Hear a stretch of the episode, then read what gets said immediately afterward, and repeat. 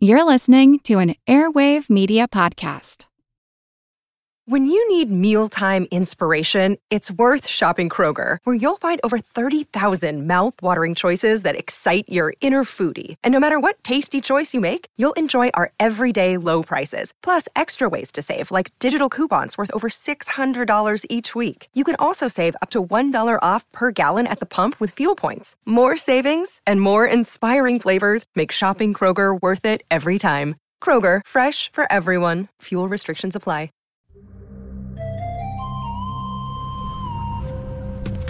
We're in New York's Central Park looking for mushrooms. I'm Jim Metzner, and this is the Pulse of the Planet. You might think mushrooming would involve a lot of looking down at the ground. But it turns out that hunting for wild mushrooms often means finding the trees that they're associated with. Duke University biologist Rytas Vilgalys. The mushrooms that you buy in the store, for example, the common white mushrooms, are decomposers. So they're grown on composted manure or composted substrates. But the uh, wild mushrooms that a lot of people love to uh, collect in the forest, yeah, I'd say more than half of those are associated with certain forest types. So if you want to find matsutake mushrooms, you go to a pine forest. And only certain pine forests out west here will produce good matsutake fruitings.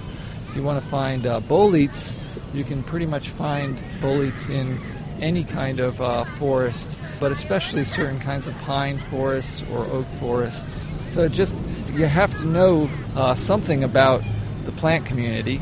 You got to know an oak and a pine because they're likely to have mushrooms.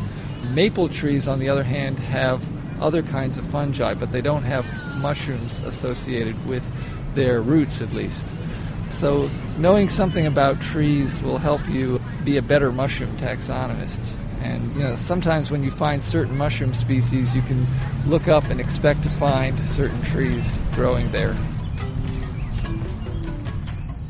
We'll hear more about mushrooming in future programs.